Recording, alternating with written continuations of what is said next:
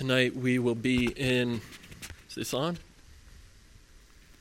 Test, test. I'm just going to speak real loudly now. Okay, there we go. Tonight we'll be in Jeremiah, the book of Jeremiah, chapter 3. It's chapter 3, verse 15. First, let's go to the Lord. A quick word of prayer. Father, thank you for your word. We thank you that it is true food for our souls. We pray that you would make us to attend to it carefully now and that you would feed and nourish us by it. In Jesus' name. Tonight's passage reads And I will give you shepherds after my own heart, who will feed you with knowledge and understanding. The Bible is filled with pastoral metaphors, with shepherding metaphors, and with eating metaphors. We all pretty much understand what a shepherd is, what a shepherd's job is. I know we understand eating. I was here for the potluck today. We get it. But a shepherd, as we know, tends to a flock of sheep. He looks to their care. He keeps them together, he protects them and leads them, and as our context is concerned with, he makes sure that they've got good grazing ground. Now, sheep, for lack of a better term, are stupid. So it's not really a flattering picture to be compared with a flock of sheep. It's definitely not the world's idea of a compliment to call someone a sheep. No one ever referred to someone as a sheep intending it to be a compliment. Dumb, gullible, tractable sheep. But let's be honest, that is a pretty accurate description of humanity as a whole. We are uh, generally we're careless and wander wherever we will. We're impossibly oblivious to the dangers. We'll cozy up with anyone or anything that uh, it seems even remotely friendly and are fatally stubborn. That's us. So, since we pretty much get the idea of what a shepherd is, and we definitely get the idea of eating, let's just jump right into the text, draw out some observations and applications from it. And the first thing we note is that God gives shepherds. Shepherds don't appoint themselves and they don't get picked by popular election. They are either the owner of the sheep or uh, usually a hired hand. And in this case, they are given by God and they're given to shepherd the sheep that he's given to his son. The great fulfillment of this promise is, of course, Jesus Christ, the good shepherd who goes so far as to lay down his life for his sheep.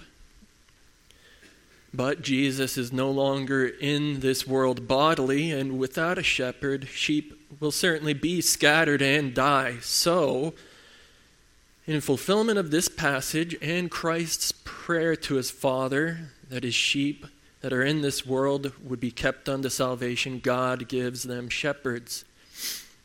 He doesn't leave them to wander where they will or to be undefended in a world filled with wolves or to let them graze away on poisonous plants. He gives them shepherds to lead them and to guide them and to protect them from spiritual danger.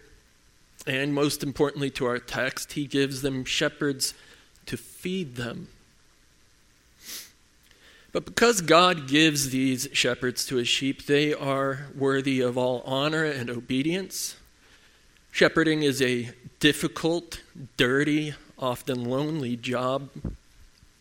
Sheep don't always necessarily want to be shepherded. They wander and they bite and kick the shepherd sometimes when he tries to rouse them or to redirect them, and the shepherd's life is very often fraught with worry and anxiety for the well being of the sheep that are put in their charge. We should, therefore, and are commanded by Scripture to not make their task any more difficult than it needs to be, but to make their job a joy by loving them and obeying them. Sheep are difficult enough to work with, so don't make it any more difficult. Don't make your shepherds feel like they're trying to corral a herd of cats. The shepherds given by God are worthy of the honor due to them as Christ's appointed representatives in his place. They're worthy of our mutual care and affection for them in doing what we can to make them able to live off of their labors, which is also commanded by God, and loving towards them. And it's expedient for us that our shepherding be their sole occupation. Now, it's reasonable to assume from this text that we're speaking about pastoral ministers, and the text is uh, primarily speaking about them, probably. I've been speaking about them primarily so far, but uh, I don't think it's only them. The shepherds, uh, shepherd in the Old Testament context doesn't just apply to priests and ministers, but also to kings and men of authority. So, brothers and husbands, Fathers, you are also called to shepherd those living under your care. This text applies to you, whether you're an elder or a deacon in this church or not. God has given you the charge to feed his lambs that are in your home with knowledge and understanding. You are responsible for exercising oversight over their spiritual welfare. Lead them in prayer and in reading and discussing the scripture together. Gather them together for family worship and gather them to the fellowship of Christ's flock here at this local congregation for the public ministry of His Word. And single brother, don't think that because you're not married, then that this doesn't apply to you either. You also have a mutual responsibility then uh, towards your fellow sheep and encouraging them in God's Word. To be a faithful churchman towards your fellow sheep, take note of the brother that's been conspicuously absent. Come alongside and encourage those struggling with sin. Don't let your brother wander into danger or cozy up to wolves and rouse them out of complacency. Also, sisters, don't think that it has nothing here for you either, for you're called to come alongside your husbands and brothers to be companions in this task. You're their partners in overseeing the shepherding of your children and the care for the sheep of this congregation, and for the deacon's work of maintaining the practical structures of this local ministry. So, pay close attention to the pastoral work of the local church and understand what it entails. Grow in your understanding of theology and God's Word, and and all that is profitable in it, both for your own good and so that you may become a blessing of a helper and a companion in shepherding the flock of Christ. So, first, we see that God gives shepherds to tend to the flock of Christ. And secondly, we see that God gives shepherds that are after his own heart, which, of course, should bring to mind David, the man after God's own heart. The original type for the shepherd king of Israel, the author of Psalm 119, which extols the many nutritional and medicinal values and properties of Scripture, and is a veritable directory for shepherds after God's own heart towards the many ways in which Scripture may be used to strengthen the weak and encourage the downcast, to heal the spiritually sick and the lame and for everything that is profitable for Christ's sheep. David knew that the Lord's word is power and life, that its precepts are true and certain, and delighted in it. But, brothers, I know many of you here are studied theologians. David's knowledge of Christ went beyond uh, mere theological abstractions and propositions. He he wasn't leading the flock anywhere theoretical that he'd never actually been himself. His knowledge of the Lord was experiential, and yours must be too. Our books and theological texts are a wonderful blessing, but uh, they're not the thing in itself, to be fed and to feed with knowledge and understanding means more than simply consuming information about the Lord, but to have personally tasted and seen that the Lord is good. It means having scouted out the good grazing grounds of Scripture ahead of time and tested them with your own heart first. The shepherd after God's own heart must know and experience the power and the life and the love of Christ in his own life. He needs to know through his own experience how to lead others in coming to Christ for cleansing and restoration. The shepherd must first be fed of God before he may feed others with the knowledge and understanding of God. Luckily, like David, he doesn't need to be perfect but he does need to know where to go in Scripture to find what the flock needs and how to encourage it to eat. We know David wasn't perfect, but above all things, we can uh, deduce from that the tremendous amount of psalms he's left for future sheep and shepherds that he understood through experience that what God's people need most is to know and to worship the living God. And now, for everybody's favorite subject eating. The text says that these shepherds will feed you with knowledge and understanding. Well, what does that mean? It means that you have to eat God's word. It's kind of an odd thing. A few times in scriptures when you see like a prophet's commanded, eat this scroll. Eat it. Eat it. Eat Scripture, relish it, and meditate on it. Be satisfied by it. Be nourished by it. Don't let it just be something that exists outside and apart from you. Eat it. And now it's inside of you. Now it's the thing keeping you alive and sustaining you for action after eating and meditating upon Scripture, now it's a part of you, it's the gas in your engine. The shepherds are responsible for scouting out and bringing you to the good grazing ground, the green grass of God's Word.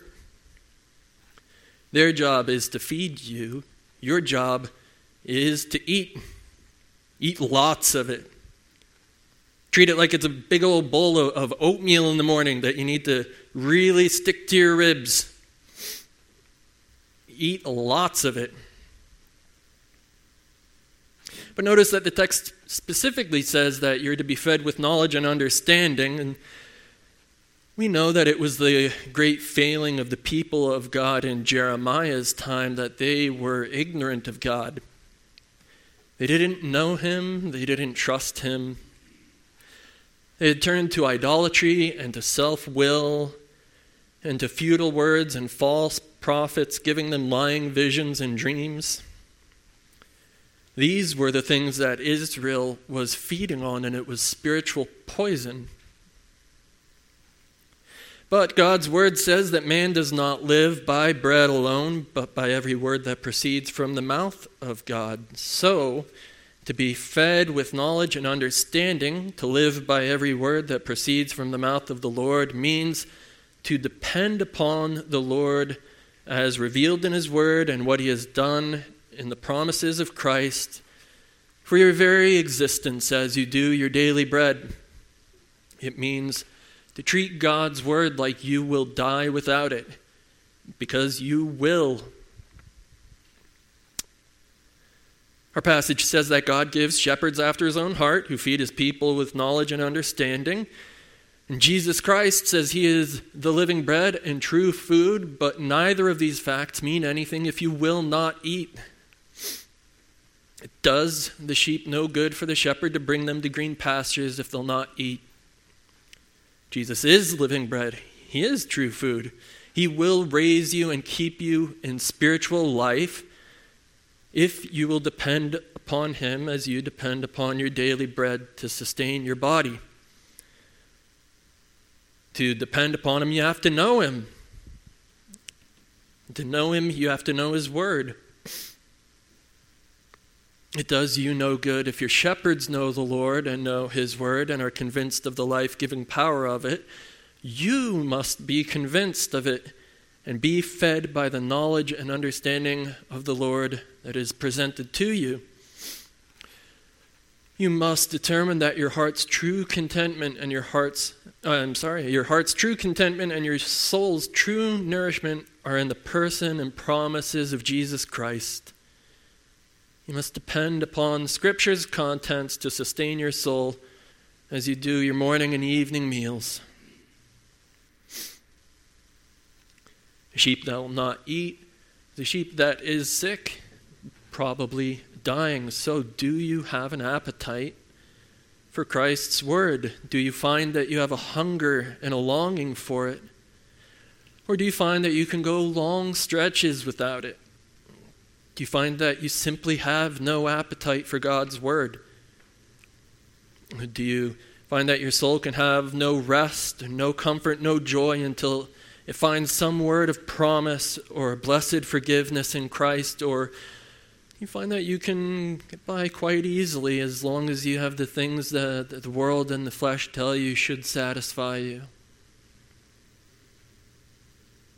You find that God's word preached might provide you with whole pages of notes of new information, but finds no place in your life as its contents are worked into your heart. Is the study of God's Word or godly books simply an exercise in theological abstractions that have no practical connection to your thoughts and life? It may be that you're simply consuming facts about Christ and not truly being fed with knowledge and understanding. So the Lord has given shepherds to feed Christ's lambs and to feed us with knowledge and understanding. Jesus doesn't want us to be skinny, emaciated sheep wandering around in confusion. He wants us fat and happy. So if your hunger and uh, if excuse me, so if you find your hunger and your knowledge and understanding of the Lord, uh, if you find that you're lacking in your hunger for knowledge and understanding of the Lord, then start by chewing and meditating on this devotion for fuel for prayer, that the Lord would give you an appetite for His Word. I mean, a ravenous appetite. There is no such thing as the South Beach diet for Scripture. Treat it like you're one of those power lifter guys that's just eating all the time. For those who have a strong and healthy appetite for God's word, pray that the Lord would teach you how to feed others with it. As a congregation, we're uh, really quite good at preparing meals for one another during times of sickness or difficulty. Let's pray that the Lord would teach us to prepare spiritual meals for one another. And I recommend spending long periods of time in Psalm 119 learning the theological food groups for this purpose. But most of all, let us thank the Lord that He has not left us to wander about on our own, seeking our own spiritual nourishment, but that He has given to us shepherds after His own heart who feed us with knowledge and understanding. Let's pray. Lord, we thank you for your kindness and your compassion for us, that you have not left us to, uh, to wander about on our own, to try to feed ourselves uh, without uh, any help from you or from ministers who love you. We pray that we would honor them and obey them, that we would be fed from them, and that we would find your word and the promises in it to be the greatest joy and the greatest hope and the, the sustaining power in our lives, that we would hazard getting fed from your word at all costs, that we would live by every word which proceeds from your mouth. we pray this in Jesus' name. Amen.